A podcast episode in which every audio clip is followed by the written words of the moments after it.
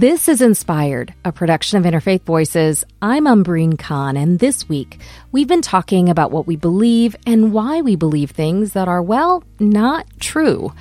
At the end of our conversation, Shankar Vedantam made this point the very same self deceptions that can cause people to bind together, to hold together, to stand by one another, to be selfless and altruistic and generous toward one another, the very same capacities we have for self deception that allow us to do those good things also allow us to form tribes and echo chambers and detest and hate one another. And so I think the role of political leadership is incredibly important here because this is where skilled leadership says, here are the stories that we want to bring to the fore. Here are the stories that will bring out the best of ourselves. As Vedantam describes in greater detail in his book, Useful Delusions, what we believe is very much shaped by the leaders we trust. That point was underscored earlier this week when the self described nonpartisan watchdog organization, the Democracy Funds Voter Study Group, released Crisis in Confidence. The report co authors Robert Griffin and Mayesha Quasem analyzed the national poll of 4,400 adults since the 2020 elections. And among the many findings, 60% of Americans believe the election did permanent harm to the nation. And among Trump voters, just 34% said they would accept Biden as a legitimate president. Is this surprising or normal? To learn more, I invited report co author and political scientist Robert Griffin to shed some light.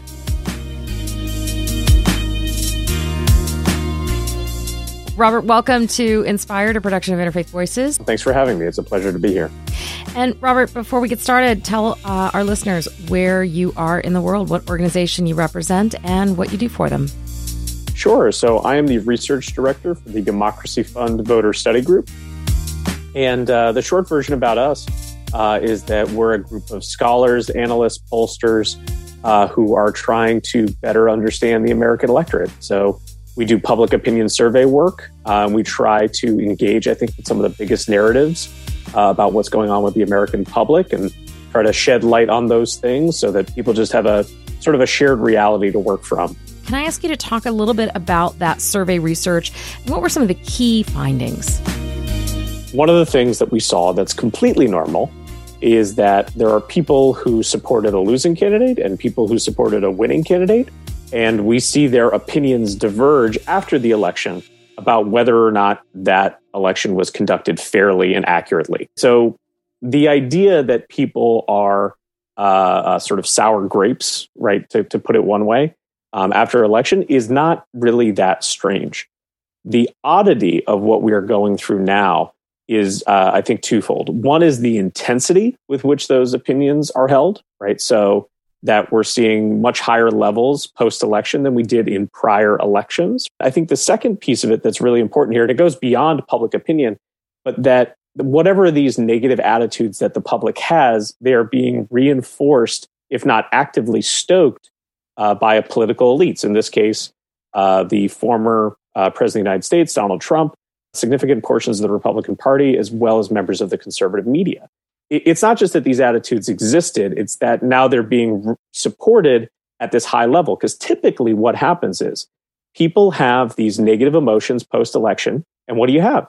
You have a concession speech. You have a process uh, in which the loser of that election, the party and the, the candidate themselves, make the motions uh, that they, they sort of behave in conciliatory ways, both in terms of their, their actions as well as sort of their words and that helps close the wounds after an election right? Because because every one of these elections creates uh, animosity to a certain degree. People don't like losing.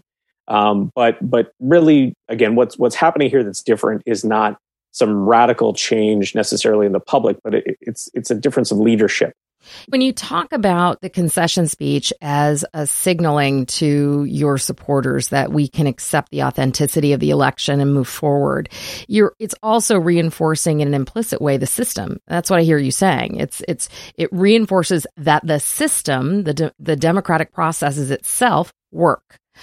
That didn't happen this year. No, no, it didn't. You know, it helps people to narrativize their own lives and the events that are happening around them. To have a a sitting president at that point, obviously now a former president, so actively violate those things, and not just sort of in the immediate aftermath of the election, but now eight months out, continuing to spread lies about this election. We don't have a lot of precedent for people doing this, and so we're we're a little bit in uncharted territory here. But at least so far, what we're seeing is eight months out, a lot of the polling numbers that you would ask people, do you think, you know, for example, is Joe Biden a legitimate president? We're still seeing really high numbers of Republicans say no, right? That, that he only won because of fraud, that he's in fact an illegitimate president. Um, and that's kind of a really worrying sign, I think, again, for American democracy. The thing that I worry about in some ways myself too is I, I think a lot of people have in their heads that January 6th was uh, the zenith. You know, I, I hope it's the zenith. I hope that's as bad as it ever gets but there's obviously room for it to get a lot worse, to be frank about it. When you talk about January 6th as a quote unquote zenith for one group, which group are you talking about? Are you talking about those who uh, see the threat to democracy or those who saw the threat to the elections? What does January 6th represent to the two different groups that, that you have looked at? I think on the one end of things, you have people who would be very concerned about the events of January 6th. And that actually includes a, a, pretty good chunk of American society, both Democrats and Republicans, right? Okay, well, is that the worst as it gets, right? Do we have examples uh, in other countries? Do we have examples of democratic decline elsewhere? What do those look like? Is January 6th as bad as it gets once we start referencing those data points? And, and the reality there is that January 6th is not as bad as it could get, as bad as it was. January 6th might well be sort of like the kickoff point for an era of instability or an era where now elections are going to be contested. That's not written in stone, right? But I think, you know, having a having a democracy that's a bit more stable, where people have more trust in the system, it's an act of will. It's something that all of us sort of have to build together. At the beginning of your report, you say free and fair elections are the lifeblood of democracy what are the signs for you that we are in need of a transfusion? And when are the signs that we are in cardiac arrest? Some of them are already happening. You've got political parties that instead of trying to win elections are trying to change the rules. That's typically a bad sign. It's already happening. I guess if it was happening at an even higher level uh, or more in more blatant ways, that would be bad.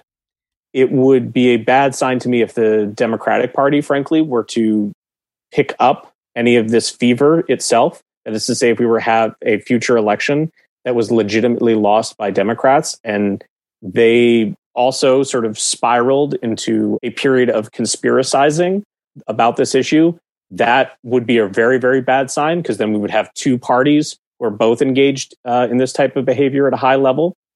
So that would that would be a real big danger sign. Um, continued violence um, at at significant levels that are, you know, political in nature, this would be a pretty big warning sign to me. Another piece of the puzzle here is how much influence does Donald Trump continue to have on the Republican Party? The reality is that he's sort of patient zero in some ways for a lot of these conspiracies around the election. Um, so, to the degree that the Republican Party is not able to shake him off over the course of the next couple of years, um, it's a really bad sign for one of the two major political parties. Mm. As we speak, there are a number of bills being proposed in state legislatures that advocates describe as seeking to suppress voter turnout, especially among minorities and Democrats. What does your study tell us about the motivations behind these bills? Who supports them and why? I think on, on the one end, you probably do have some state legislators around the country. Uh, again, Republican state legislators who are, are, trying to pass these bills that are um, just talk about it in broad strokes, trying to make it harder to vote, restrict access to the ballot. And um, some of these people are true believers. That is to say, they're hearing from the leader of their party and other portions of conservative media or uh, other portions of the Republican Party that the 2020 was an election where there was a significant amount of fraud and that Joe Biden is an illegitimate president. And this all happened because of a bunch of loosey goosey election laws. I think there is another group of folks who want to potentially be responsive to Republican electorates in their state that they see picking up these beliefs at a really high rate. And they do that for all sorts of reasons, sometimes to actually be responsive. Maybe they're ambitious for um, you know, a higher office or something like that. They want to get in good with their constituencies. And I think there's yet a third thing, which is there is a relatively well ingrained belief within the Republican Party that access to the ballot and higher turnout rates inherently favor Democratic candidates and the Democratic Party. Now, the the evidence on that is actually pretty sparse. You know, we just had the highest turnout election in about hundred years, and forty thousand votes flipped the other way would have resulted in uh, a, a win for Donald Trump. Right? That's how it would have played out in the Electoral College. So it's not inherently obvious to me. You know, when you describe the the the demographics and you describe the alignment with the conservative Republican movement, when you say that, you're talking about the challenge of creating kind of a, a space for conversation to be able to interrogate some of the beliefs, interrogate some of the ideas in a way that's constructive. Am I am I reading or hearing you correctly or am I missing something? No, I think you're right. Every political party is a big tent, right? We talk about big tents and small tents, but the reality is just about every party is a big tent. So, at the very least, what you might hope to see there that there is some emergent coalition that within the Republican Party itself that might stand opposed uh, to the big lie, right? To the extent that we might hope um, there was some emergent coalition that might push back on this in a sustained manner. Um, it's not 100% clear that it exists. You talked about the elites, the political elites. What about other elites like religious leaders?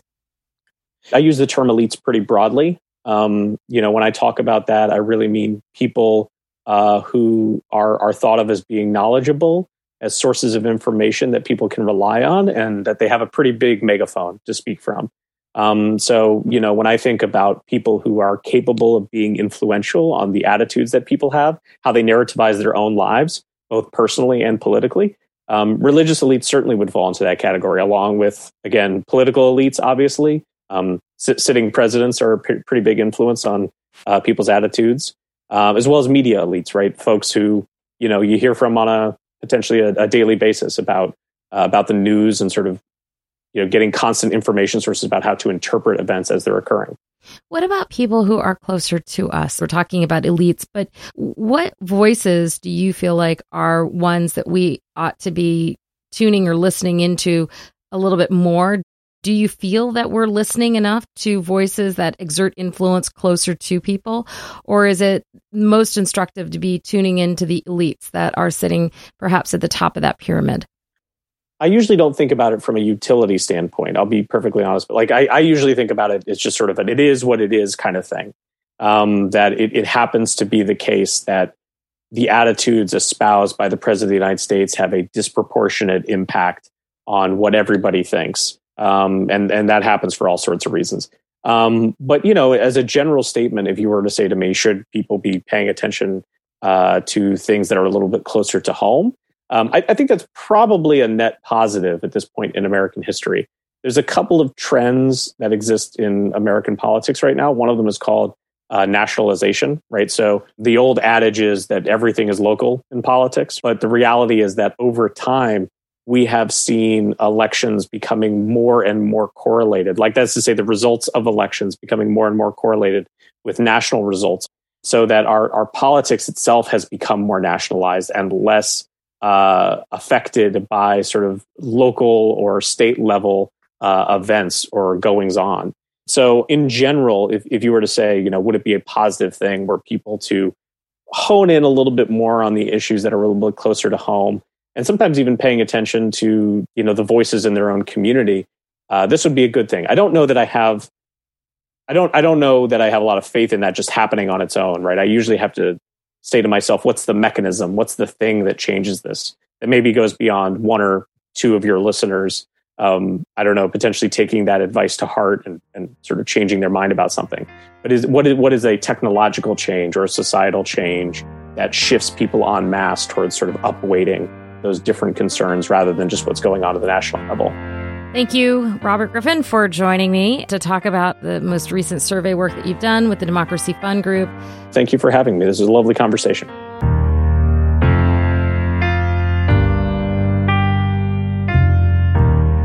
Robert Griffin is the research director of the Democracy Fund's Voter Study Group. You can find a link to their poll, Crisis of Confidence, in this week's show notes on our website at interfaithradio.org. That's all for this week's show. If you missed any portion, you can stream it online at interfaithradio.org. And while you're there, you can also learn about us, read the show notes, sign up for our newsletter, and explore the archives. You can find our podcast on Apple Podcast, Stitcher, or the podcaster of your choice. Just search Interfaith Voices and help us out. Leave a rating and a review. A special thanks to MC Yogi for our theme music, additional music by Blue Dot Sessions, and a special thanks to our founder, Maureen Fiedler. This week's episode was produced by Kevin McCarthy and Kimberly Winston. Inspired is a production of Interfaith Voices. We rely on the generous support of our listeners to bring you this show. I'm your host and executive producer, Umbreen Khan. Remember to stay safe, stay well, and stay connected. I'll see you next week.